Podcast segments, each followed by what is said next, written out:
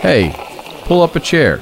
It's Hacks on Tap with David Axelrod, Robert Gibbs, and Mike Murphy.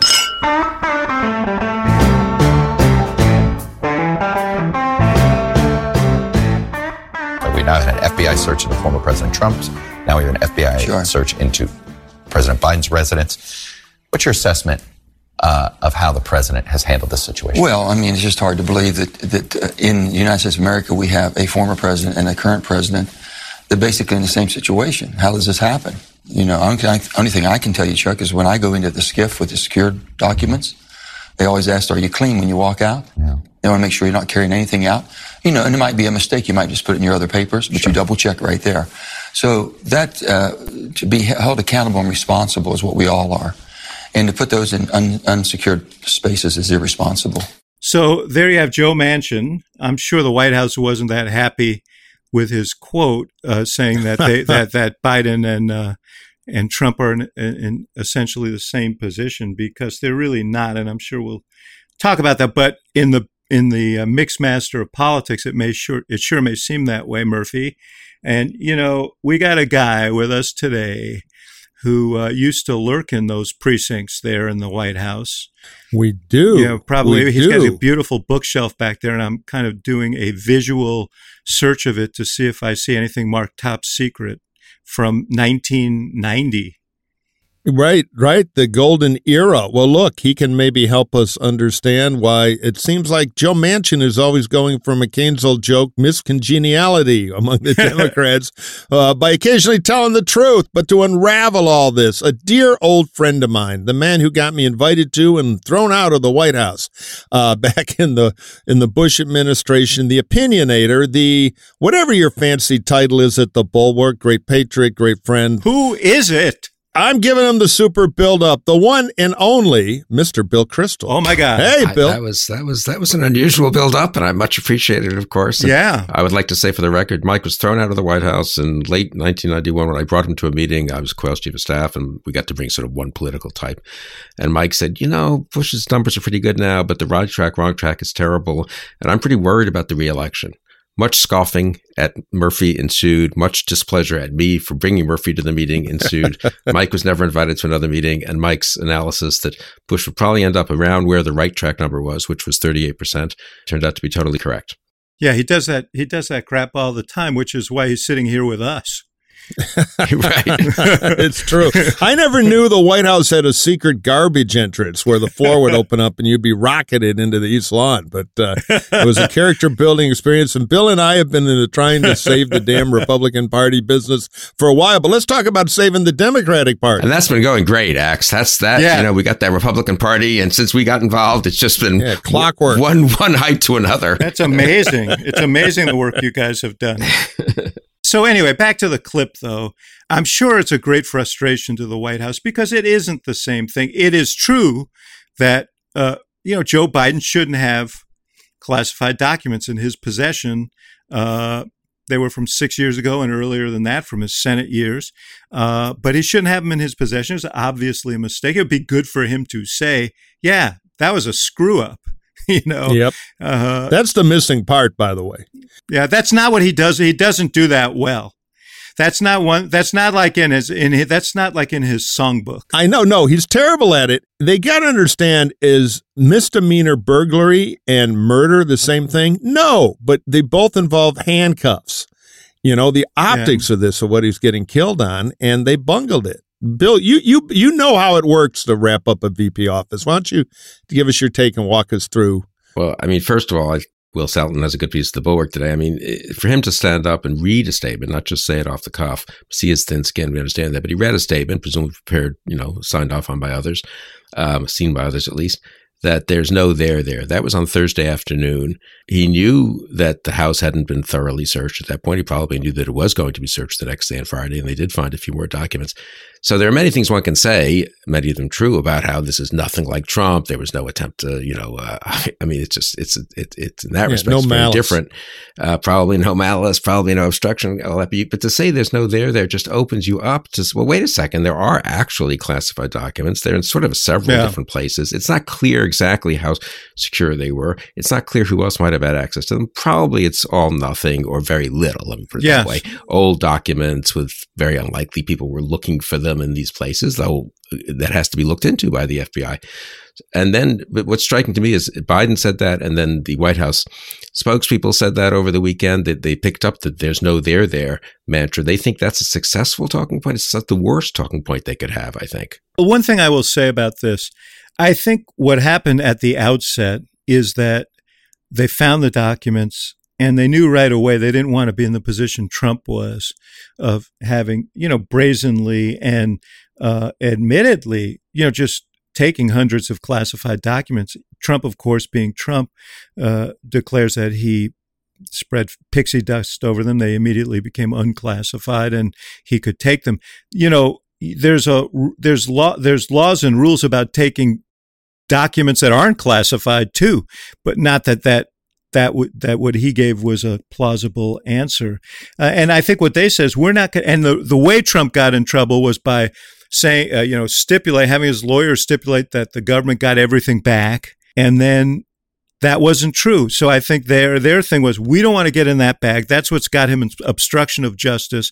So we're going to call in the government and they're going to conduct these searches and we're not going to say anything about it uh, until the searches are done. Well, the story got leaked, so that didn't work. And Right. there have been multiple releases. And, uh, you know, I, I just think, as I said at the beginning, you know, sometimes you just got to say this is this was a screw up. It's embarrassing. I'm as eager to find out how it happened as anybody. But no one should be ha- no one should have classified documents. Not presidents, not vice presidents. Uh, I feel strongly about it, and I'm glad we're going to get to the bottom of it. Yeah, you want to be the anti-Trump. Just open it all up. I also don't understand why the White House is in the middle of this. Obviously, Vice President Biden is not President Biden, so there's going to be some exposure, so to speak, or some comment maybe from the White House. But the obvious thing to do is to say, for the White House press secretary and White House counsel, to say, look, this is not about anything present that's happened in this White House. Right. President Biden's private lawyers who are not being paid by the taxpayers are handling this competently and professionally with instructions from the president, the now president, President Biden, to be totally cooperative. They're working with the Department of Justice. You should ask each of them for comments as appropriate. They'll make them. We are staying out of this. I think the idea that the White Yeah. House press secretary is commenting Yeah. on it, that the White House I like it. Pin it on Obama. That's when it happened. Yeah, exactly. The White House counsel is showing up. What, Let those guys own it. What did you know, Axelrod? On advice of counsel, I can't answer that question. Yeah, I look just this thing is is on two planes. Plane one is the legal stuff. Plane two is the politics of it. And and Trump was in real trouble. yeah. And it has stunned me the the Keystone Cop thing because Trump was full of malice. He evaded it worse than a thousand ways.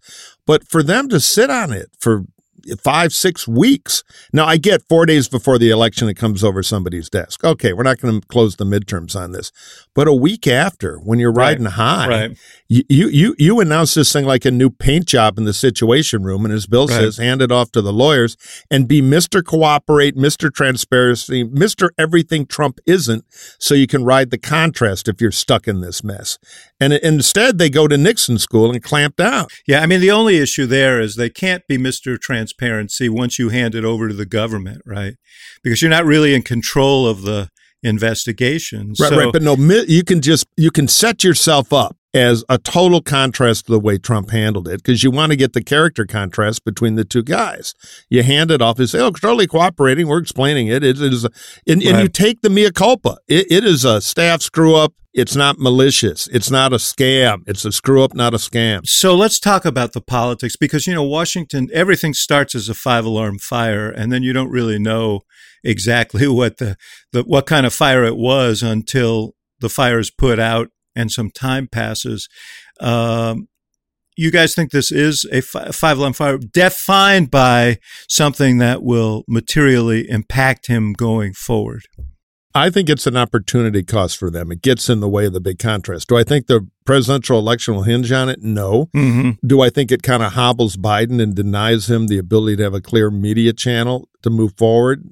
Yes. And does it show me that the same problems that got everybody thinking he's going to really have trouble in a reelect are still there? The execution and messaging problems? Mhm. Yes. So not a five alarm fire, but damaging. Yeah, I mean the media, as you say, acts as yes into the. You know, they make everything a five alarm fire to start with. This struck me when I was talking to a reporter, I guess Saturday, just three days ago. Maybe it was Friday afternoon even, and someone said, "Boy, that's big news, huh?" And I had just been back from Germany a week before, and they just the, the news had just come out that we hadn't agreed with the Germans to send the tank. The Germans hadn't agreed to send the tanks, you know, to Ukraine and stuff. And I said, yes, yeah, so unfortunate the Germans aren't doing this. Maybe I wonder if Biden could have done more to pressure them, persuade them. And the reporters looked at me like I was crazy and said, no, no, no, of course, I'm talking about the documents. So the White House reporters and DC is very into this story as they do. There's get- another element of this, Bill, which is they are desperate to show that they're going to be even handed about this. I mean, you know, the, the Republicans and Trump have so branded the media yeah. as uh, as biased because they cover all of Trump's antics. Uh, and, uh, and, you know, and antics is, a, is probably too uh, lighthearted a word. I think this does change things in this way. I think the White House had a decent chance two, three weeks, well, a few weeks ago, to make the House Republicans, after the McCarthy speaker's election and stuff, look like a bunch of lunatics to semi discredit mm-hmm. the investigations before they began. Mm-hmm. At the end of the day, they still were going to happen and they might find things. And that's if they do, they do. But I think they're much weaker. Very hard to say to the House Republicans, you're not allowed to ask questions now. I mean, if I were Jim Jordan, I would sort of say, look, I mean, these things were in a house. Hunter Biden was in that house. We need to talk to Hunter Biden. Did you look at these documents? Or, or at least mm-hmm. we need to be assured the Justice Department is doing a real investigation, yeah. not just mm-hmm. a not just a Biden friendly, you know, some token questions and taking yeah. the president's word for it. So I Yeah. think that the dynamics of the House Republicans, who are I'm no fan of theirs to say the least. I think Democrats have been a little too confident that they're going to discredit Yeah, I themselves, this. and and I I think this has helped them say, okay, things have to be looked into. And by the way, the Dems are all chortling that you know the Repubs have put their chief nuts on the oversight committee, which is true. But the Democrat nuts are on the same committee. AOC, Tlaib, uh, Presley, Squad City, they ought to move them off because this is just going to become a silly food fight. And that's bad for Biden because Trump's already a clown. But the more Biden gets pulled into that, it's a downside. I always have to push back a little on you when you compare AOC to Yeah. like those guys. Uh, the fact is, AOC probably asked the most probing question during the impeachment of Michael Cohen when she asked him, did the Trumps overvalue and undervalue their properties in order to get tax advantages and loans? And he said yes.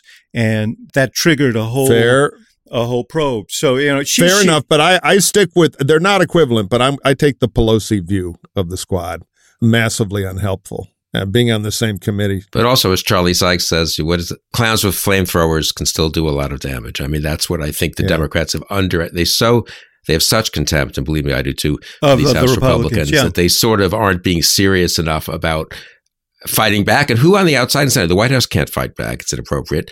Is there an organization set up on the outside to do real time counterattacks and every day of House Republican investigations? I think there needs to be. there will be. You can't count on voters just saying, "Oh, that seems a little excessive," you know. feels to me like right now they have they're operating out of the uh, the counsel's office. They hired Ian Sams, who's a communications guy.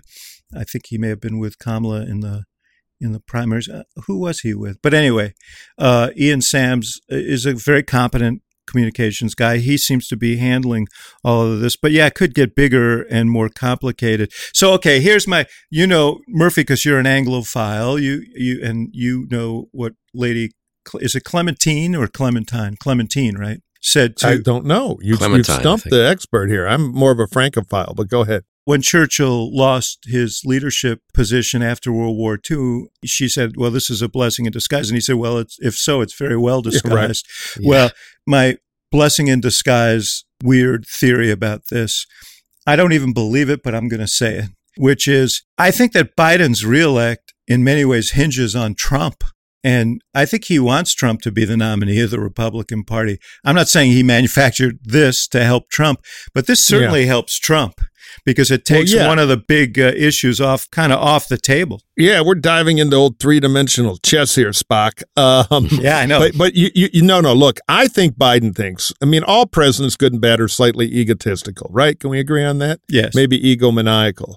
So Biden's thinking Trump is a threat to the country. I beat him before. I'll beat him this time. I'm the only guy who can really do it. So guess what? I got to run.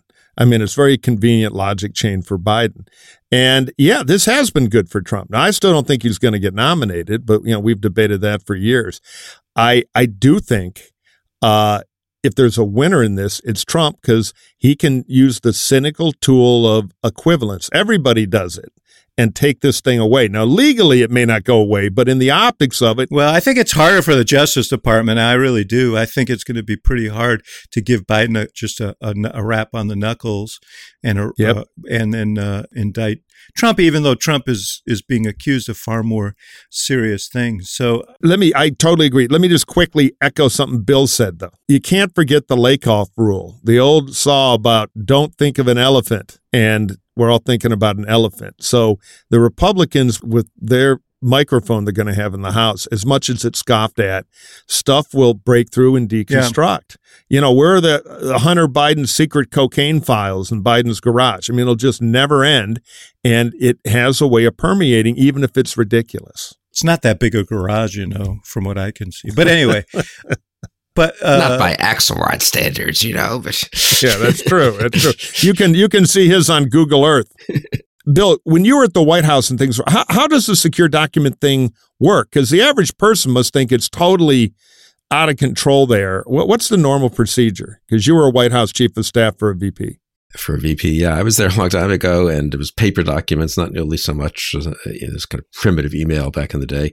And I think it's gotten harder to keep control of these things. But classified documents, Axe mentioned that you know there's government records and personal records. That's one of the things you sort out in those last you sort out throughout, but you sort out mm-hmm. those last two three months. You can take personal stuff with you, you know, a note, birthday card from your kids or something. Uh, government stuff you can sometimes take copies, because it's not secret or anything. But they the government has the right, the National Archives, keep the government records. Classified in my day was tracked pretty carefully, especially if it was at all sensitive. You know, you got a document, it had a cover sheet, and they called you the next day if, if you hadn't given it back to them, or you said, I've got it in my safe, I'll give it back to you in two days. I need to look at it again before I see the vice president or something.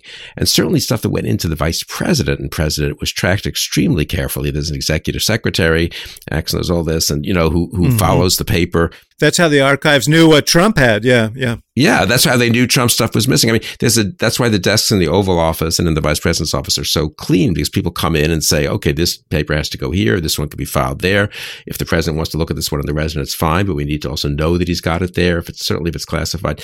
Now, I talked to someone who's been in the White House much more recently than I, and he said that these days you can sort of, if it's not too sensitive, you Xerox some State Department talking points to have an extra copy when you go in and see your boss, the Vice President, let's say, before he makes the phone call to the British Prime Minister or something. And you know, maybe by mistake he sticks it in a pile. It, it doesn't have the mm-hmm. the markings, likely the what red happened, markings yeah. on it. That can happen. But the fact that there's some of them all over the place, the fact that he's got some from the Senate, that I talked to an ex senator the other day, that they don't have access to much classified stuff except in the SCIF, except in the one place.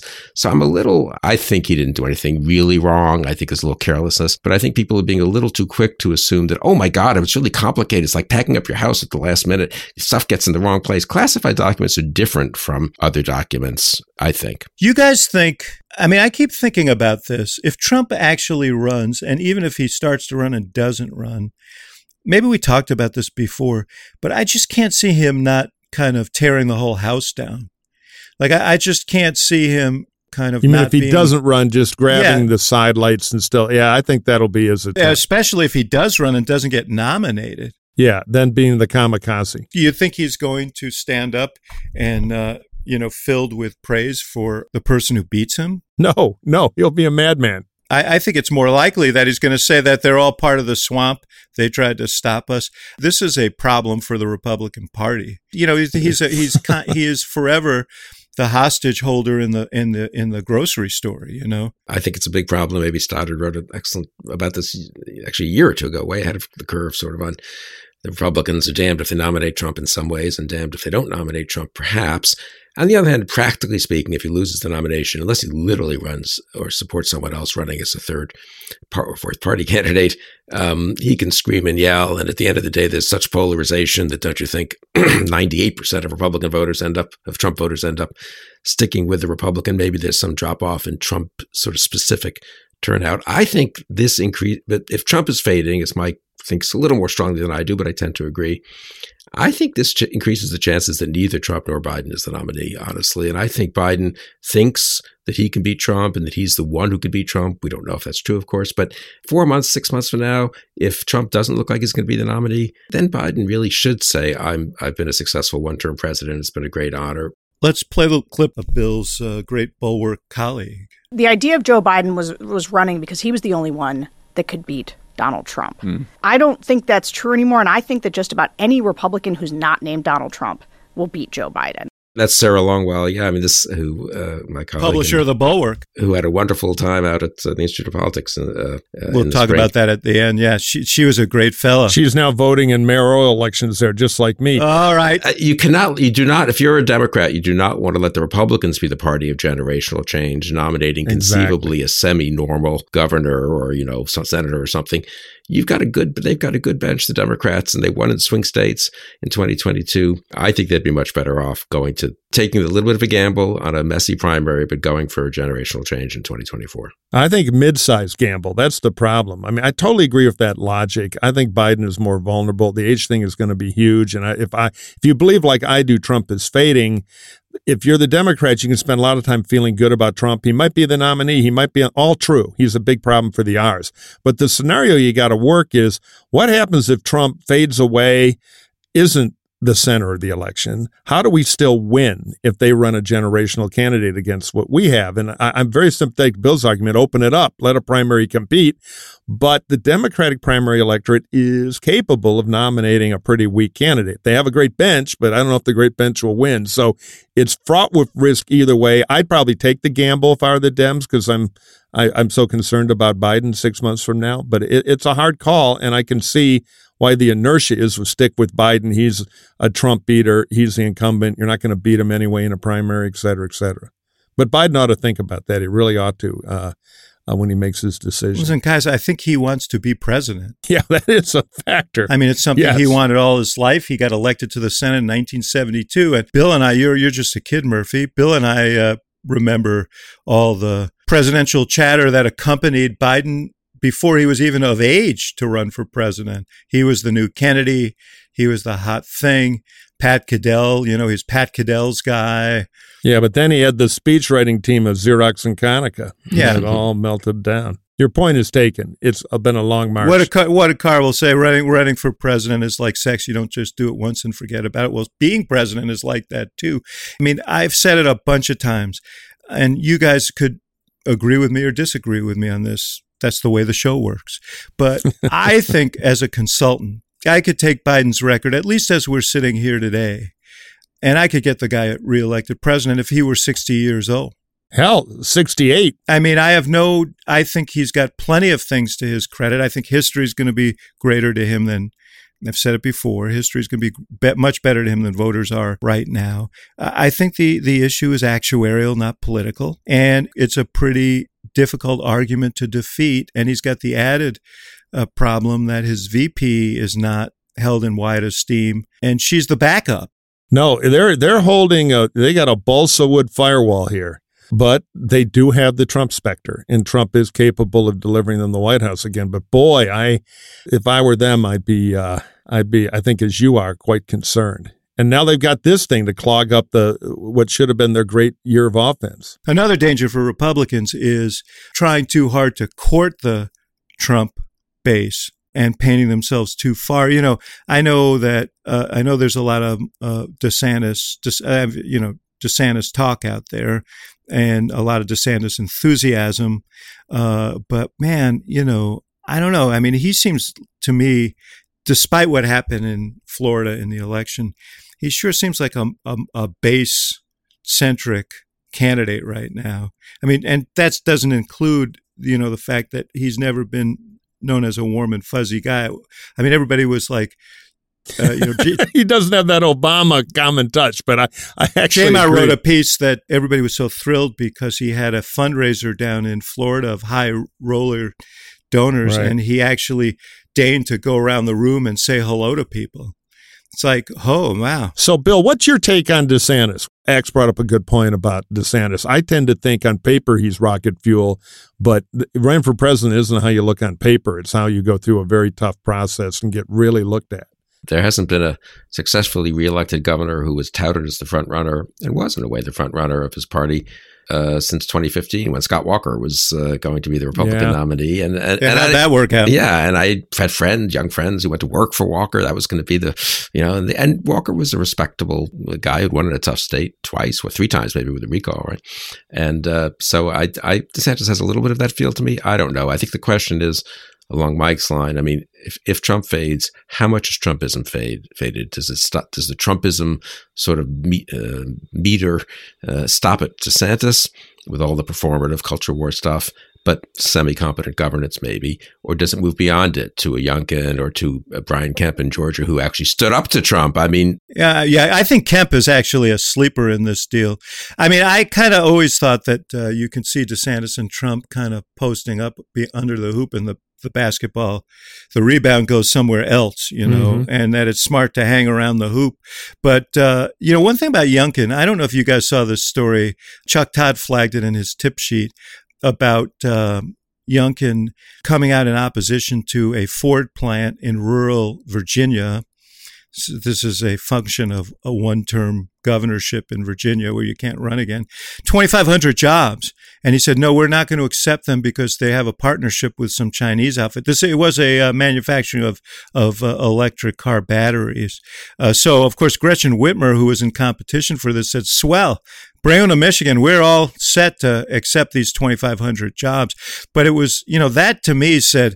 This dude's running for president. I mean, he's he's running for Oh, president. totally pure primary politics, and I I think it was an incredibly boneheaded move. I uh, I criticized uh, um, the former administration uh, pre-Trump on the uh, on the Boeing thing, uh, where you know they were against the Boeing plant in South Carolina for the same reason. I get the politics of it; it was a labor issue there, but boy, oh boy, that's a bad thing for Virginia. And it's the second time that he's made a mistake, right? Because after Nancy Yeah. Pelosi's husband was, uh, Paul Pelosi was attacked, he made a joke about it at an event. That Right, attack, right. by the way, I think was actually material in the outcome of the midterm election. A- another not ready for prime time bit of evidence. he's been in he's been in politics for two years or three years, uh, and you know there this is not it's not uh, this isn't uh, you know beanbag. It's hard. Yeah, I think Kemp and Scott are underrated right now for exactly those reasons. Yeah. And we're see, you know, uh, you learn by letting them go perform. You know, back to Biden for a second. They leaked that he'd be leaving, uh, that Ron Klain would be leaving as, as chief of staff, who's been there for two years. Jeff Zients, former head of the NEC under Obama, uh, it, you know, saved the ACA uh, after the computer system went down. Uh, you know, uh, managed the uh, COVID vaccine issue for uh, for Biden. He's going to be the chief of staff. I, you know, I know uh, Zients. He's a he, and he's a very very smart and very uh, personable guy and very able. He's made a lot of money in uh, in the tech world. Well, in the great Mitt Romney tradition, he's a Bain alum, which Yeah. makes me want to like him. But is he political enough for a reelect? You just set me up, brother. That's my question. what do you That's- yeah, think? that's why I'm here. I, I it know. worried me. I mean, I know. he's a master bureaucrat. Get it done. Might even be a good president, but to steer the communications hobbled Biden White House with all their pending political problems through a reelect, I I don't get it. Bill, do you know him? What's your take? I mean, Axe isn't the way you guys did this in 2011, 12. Is Yeah.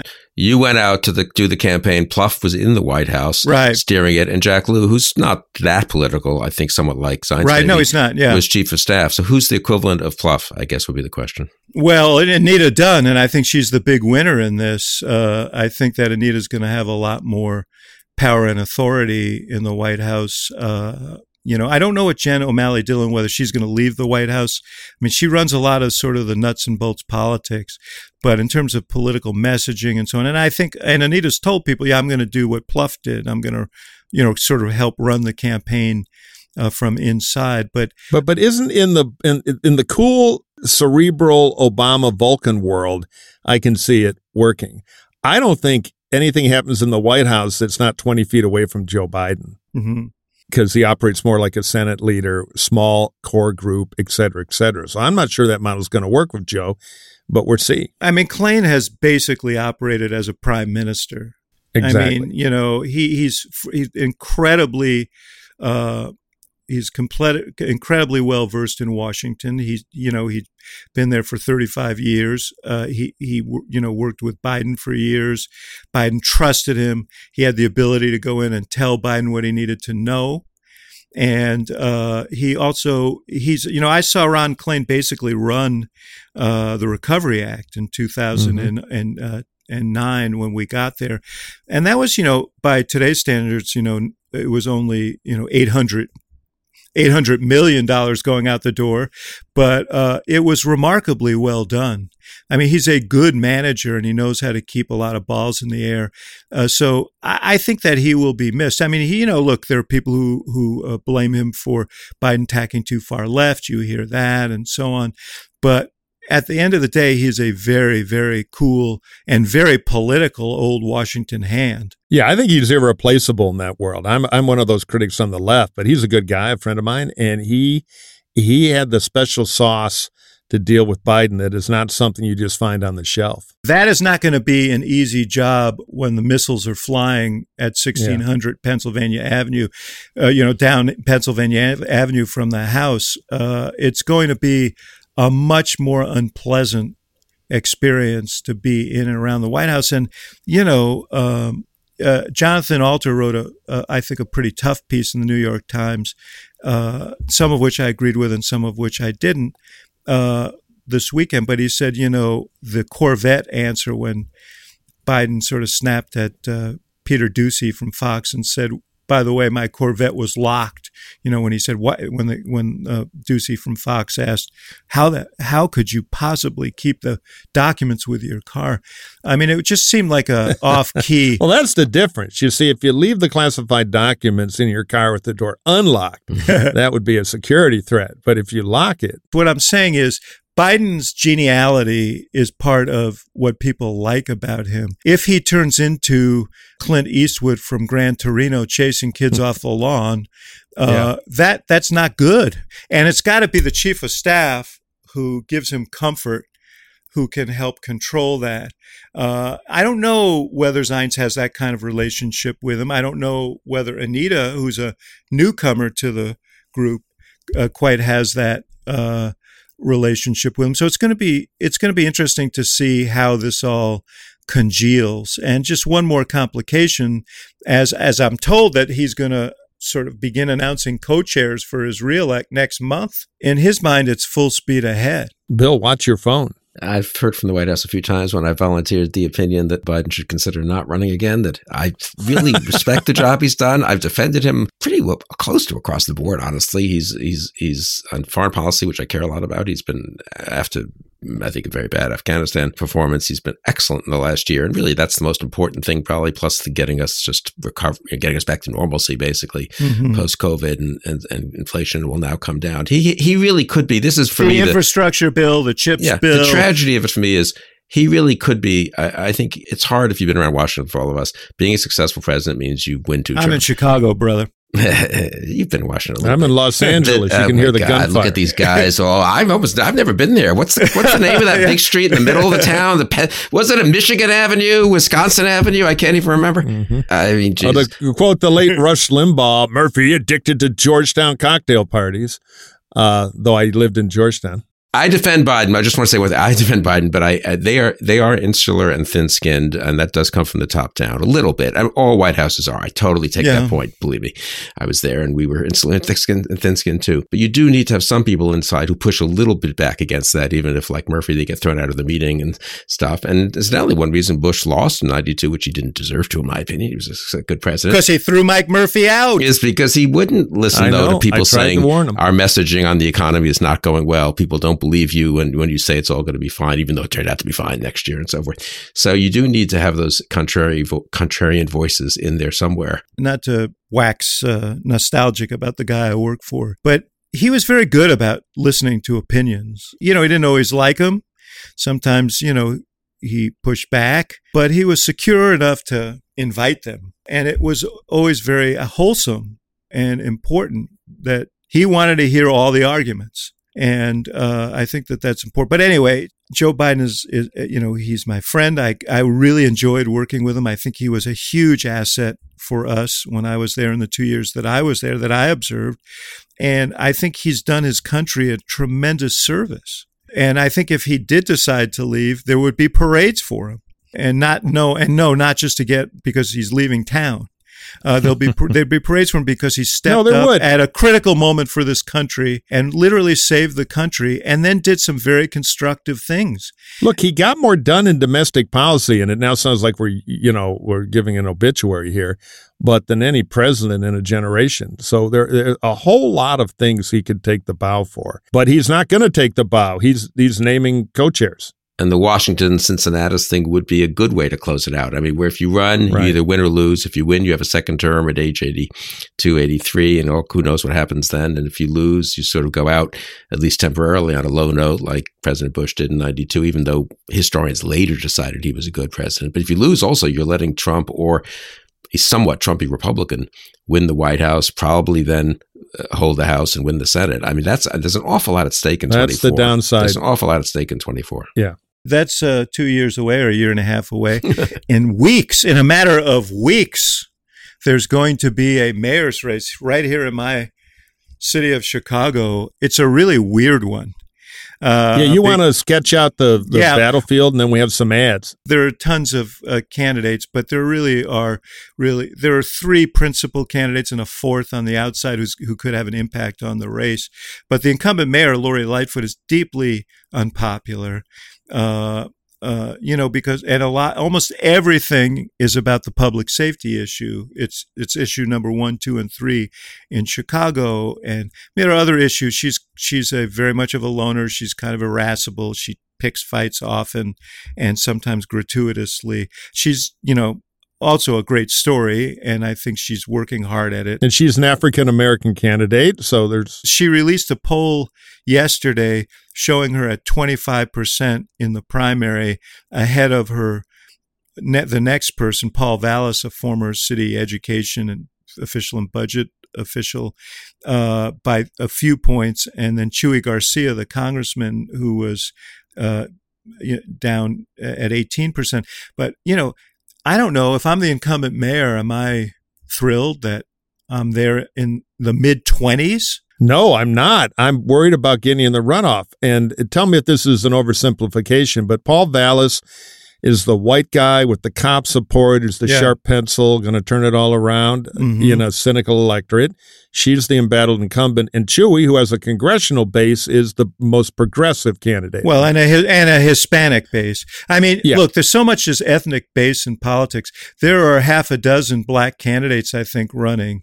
Paul Vallas has the Northwest and Southwest sort of ethnic vote kind of to himself. Chuy has the Hispanic vote kind of to himself. So they've got undisrupted uh, bases. But what's interesting to me, and this is why I wanted, I wanted to, I mean, Lightfoot has clearly made a strategic decision. Vallas is running a very smart campaign because, and it's being run by our old friend Joe Trippi, by the way. Mm. Mark Mellman is doing the polling. The Mm. ads are all about crime. Everything is about public safety. You, you can't, you'd have to be completely obtuse to miss the message of these ads. They're not fancy, they're well done. Yeah, he's standing in the snow talking directly to camera. What what you want to hear one to kind of set the table here? We have a Vallas ad. Crime is out of control, and combative leadership is failing us. Paul Vallas will put crime and your safety first. I'll work with every community and every part of our city to confront our crime problem, hold department leadership accountable, put more police on our streets and public transportation, open schools after hours to ensure young Chicagoans have safe alternatives to gangs and violence, and I'll bring people together to get it done. Paul Vallas, crime and your safety is his top priority. So he's, I think, got a, a, a well conceived plan, and now he's been running ads for several weeks. I think he probably is right hunt in the hunt at the toward the top. Um, the mayor's been running ads since the win, uh, since the fall, but here's an ad that she ran against Chuy Garcia, uh, who is the Hispanic congressman, big base in the progressive community. Right. And I want to talk about why she ran this ad. Go ahead and run the ad. What do we really know about Chuy Garcia? Chuy secretly talked with this crypto crook who stole his customers' life savings, then spent a fortune to re-elect Garcia. Chuy cut deals to help himself with the since indicted Mike Madigan, even while the disgraced speaker faced a federal corruption investigation. And Chuy took money from a red light camera company just hours before he delivered the deciding vote that made the company millions. Crypto crooks, indicted Pauls, and pay to play profiteers. The more you know, the worse it gets. Well, here, here's what I think is going on here. They think they can beat Paul Vallas. They're worried about whether they can beat Chuy Garcia. And uh, it may be that Chuy was holding some votes she thinks she needs to get in the runoff. But, uh, you know, Vallas, uh, who's a friend of mine, they're all friends of mine. But ba- Vallas, uh, you know, he was, uh, after he left uh, his jobs at the city. He ran for office a couple of times.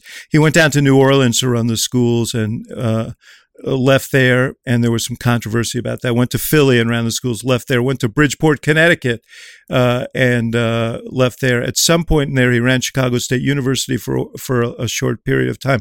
And so, you know, there's a story to be told about him. But I have to tell you, if people become convinced that he is the guy who will make them safer, I'm not sure that any negative ads are going to take him down. Th- that's my take. I, I think one. I think that Chuy is the classic uh, script writing by it's too dense too much it's confusing it's very inside. But but the biggest tell in the campaign to me has been her latest ad. With crime is the big issue with Vallas making progress on it they clearly had the most dangerous thing in an incumbent campaign in trouble the meeting we got to make a big move. So they did a crime ad which features an African American man yeah yeah with kind telling, of a wise yeah, demeanor yeah. walking and talking to the camera. So let's listen to it you wouldn't know it by watching the news or listening to the haters. But on crime, Mayor Lightfoot's got a plan. She's putting more police on the streets and getting more guns off them. When it comes to new strategies, new technology, Lightfoot's invested more than any mayor. Those are facts. Anyone that says there are simple solutions is lying. We didn't get here overnight, and we have a long way to go. But Lightfoot won't quit until we're the safest big city in America that tells me that crime's cutting bad. Of course, uh, yeah, it's yeah. massively defensive, and so I, Yeah. I think that could be the death rattle, and she may not make it into the runoff. This does not match the lived experience of people in the city. of exactly, nobody's So- going to believe it. So, in, in a way, that ad could really hurt her. Right, that's where I'm going. I don't know who's going to be in the runoff. It could be Chuy and Vallas. That's kind of the natural thing, right? I mean, they line up well. Chuy's got to get on the air. All I know about this race, which is fascinating, is I, of course, will be voting for all three candidates several times. Bill, who are you for? Are you a Vallas voter? I'm writing an Axelrod. Why isn't the where is the I might Axelrod do that. boomlet? You know, the write-in boomlet for the man, I know, the I'm myth, waiting, the legend. David Axelrod. Bill, I know you have to you have to run, and we may have to handle the mailbag without you.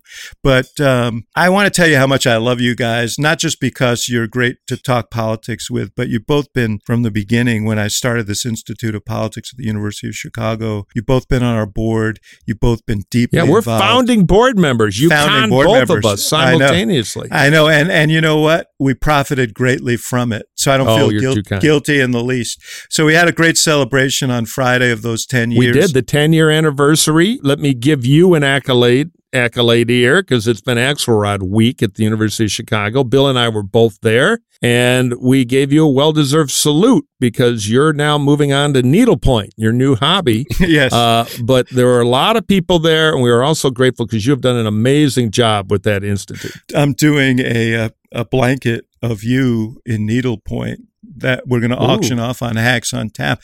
Seriously, I this thing was built through the contributions of so many people, and you guys were among them. And besides that, it just deepened our friendships, and uh, I really appreciate you guys. So I wanted to take a minute to thank you and to say how thrilling it was to see these alums come back who are just doing such impressive things in the world. And that is, of course, why we do the work. And so, thank you, thank you, thank you to them most of all, but to you guys for helping make this happen. So, well, thank you for including us. And you did a great. I've been around universities a little bit, and they're not the easiest places to navigate and to get some good done. And you did a lot of good, and the students, uh, uh, what the students, how much the students benefited is really the key tribute to you. So, so it's been great being Mike and I have really enjoyed being tiny parts, tiny cogs in the machine. And unlike some some other machines, in some other machines we've been part of, we didn't even screw it up too much. So that was good, right? We'd make trouble, but yeah, it's been a heroic effort, and you get the credit, man. Thank you. And Bill, do you want us to uh, do, you, do you want us to release you so you can go on to your? I I know you've got a secret cell meeting somewhere. I can't. Yeah, I can't. To. I'd be shot if I'd be shot if I revealed where I was going now. But I, you guys yeah. will do a good job with the mailbag. And, uh, okay. uh, Bill, thank you so much, and everybody check out the Bulwark. Yeah, such a great read. Thanks a lot. I really enjoyed it. That was our guest, Bill Kristol. All right, mailbag time. Let's play the music. It's listener mailbag. If you have a question, email it to us at hacksontap at gmail.com. Hacksontap at gmail.com. All right, Axe, the first question is for you. Austin wants to know with Representative Ruben Gallego officially running for Senate in Arizona, how do you think Kyrsten Sinema will approach her 2024 Senate prospects? You know, she has bad numbers. She's talking about running as an independent. The plot's thickening there. Oh, definitely. This is this is going to be one of the must-see races in the country. And Democrats, someone told me the other day that they thought that um, Schumer would stay out of the race because she's in the, you know, she's caucuses with Democrats, even though she now calls herself an independent, and they don't quite know how this is going to turn out. Gallego is now almost certainly going to be the Democrat nominee, and there's talk that Kari Lake, even though she continues to shoot out tweets about the fact that she's actually the, the governor of Arizona. That ship has left, and she apparently wants to ride a wave of resentment about the fictional fraud that took place to the Senate. Um, I think this is the scenario that Sinema hopes for. Uh, Gallego is a kind of populist, but he is, you know, identified as a progressive in a state that's pretty, you know, tends moderate. Uh, uh, 60% of it in uh, the uh, Phoenix area, a lot of it in the suburbs. Uh, and she's hoping that uh, if Lake is in there and Gallego's in there, that she can run down the middle. The problem is, as we sit here today, she's not terribly popular with Republicans, right. independents, or Democrats. And this could end up being a Gallego uh, Lake race at the end of the day, uh, because Sinema may take a look at it as this thing evolves and say, you know what, it's not there and uh, and not run. So we'll see, but it's it's really going to be fascinating. Uh, Sinema's very talented uh, politician. Gallego, uh, a talented and very um, active politician. We know Kari Lake. I mean, this could be the question for the Republicans. Mike is: Is there a way to beat Lake and and perhaps have the former governor run or someone else who could exactly. who would be a more moderate candidate? I don't know if they can. Yeah, no, boy, those primary voters, uh, she's got a grip on them. And I think from now on, when we say Kari Lake, we ought to have the sound effect of a lightning crack, like a storm. There it is. There we go. I like it. Well done, Fox. I'll just say if you're Ruben Gallego, this could really be your shot because you could do the squeeze play. And remember, you could win with 42% of the vote. Exactly. And a populist yeah. progressive can put that together. So a lot to happen here yet. Very dynamic, yeah, but it is going to be fun. He, he's making a smart move move based on what he knows now. And by the way, I thought his introductory video was really really good. I he's uh, got a good know. story. Yeah, he's got a great story. Poor guy who you know ended up at Harvard, then enlisted and fought in Iraq and. It just Harvard gave him all those wacky progressive ideas. That's the one problem. But what can you do? Mike, Robert says, Can you explain how super PACs work? In particular, how they aren't allowed to communicate with the campaign? It seems awfully naive to think that these organizations are raising tens of millions of dollars without any campaign involvement. You've run these super PACs. I've been around super PACs. So is my partner, Matt Leonardo at our firm. He's a real expert in them. So he, here's, here's what it's really about. It's really not about super PACs. They're just the entity that raise a ton of money and spend it, all disclosed. But it's an independent expenditure. That is a type of campaign. Where you're able to do a lot of campaign like things, but you're not allowed to communicate with the candidate or use the candidate. You can't call up the campaign manager and say, Hey, we're the super PAC. Next week, why don't we run all the ads on this topic? Then you save your money for 10 days and you can't coordinate. Uh, you can coordinate a little bit on fundraising. The campaign can say, hey, we want our supporters want to give more money, go to that super PAC. But it is illegal. And some people have actually gone to jail for breaking the coordination law, being far too pretty to go to jail. I've always, in super PACs I work, were lawyered up and, and scrupulous about not coordinating. Now, that said, super PACs pay a lot of attention Right. to everything the campaign is doing. They kind of can, can kind of try to imagine hints. Sometimes the campaigns in the modern era, because the law's a little fuzzy, so people skirt around the edge, not quite knowing where the edge is. They may put up a web video on YouTube that nobody sees and is not announced saying, boy, people would profit if we heard more in this campaign about Axelrod's ties to corrupt Alderman Bobby Zokamoko. And then all of a sudden the super PAC puts a million dollars behind an ad. So there are obtrusive hand signals, but there can be no coordination. Right. And that's actually taken pretty seriously. Campaigns are pretty deft and sophisticated at sending up smoke signals, doing a viral ad that's purpose is mainly to communicate with the independent expenditure. Exactly. A campaign. That's become kind of a new art form. In fairness, I think uh, Zakamuto was uh, a better man than the jury did. So Right. Well, tomorrow there'll be an ad up saying, "Don't believe the jury; he's a better man." Because we, we will take the hint over at the super PAC, and I'm going to quickly answer Tim's question. No, our my pilot is it's all locked up in the CBS uh, archives. Sorry about that, Ways and Means. One day maybe we're we're trying to get them to let us have a viewing of it. this is a real disservice to the viewing public of America. So I hope I hope we get to Yeah, it's it. not about us; it's their their their normal uh, platform. Okay, brother, it's great to be with you. All right, my friend. Thank you. It was great with Kristol. Thanks y'all for Yeah. listening. We'll be back next week.